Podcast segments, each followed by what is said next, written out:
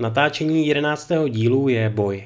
Jsem totiž celý týden na cestách a mám na něj doslova jen dvě hodiny času. Ale jednou jsem se zařekl, tak to prostě dám. Vítejte u dalšího minutového Japonska.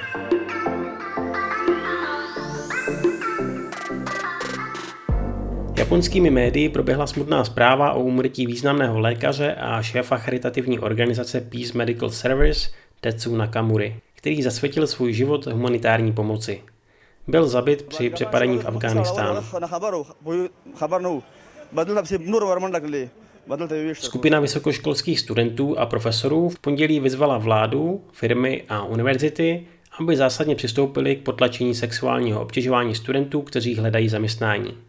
Je to problém, o kterém se ví, ale neřeší se, protože oběti o tom mají často strach mluvit.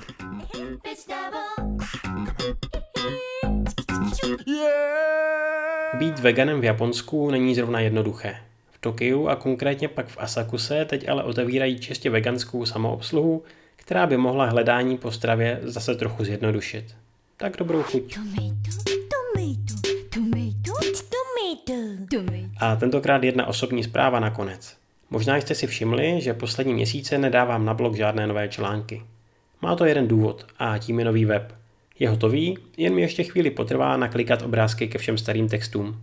Ukázku vám každopádně hodím po víkendu na Facebook. Jo a hned ke spuštění vyjde článek od kamarádky Zuzky o tom, jak si najít práci v Japonsku. Bude to pecka. Tak hezký víkend všem. Tomato, potato,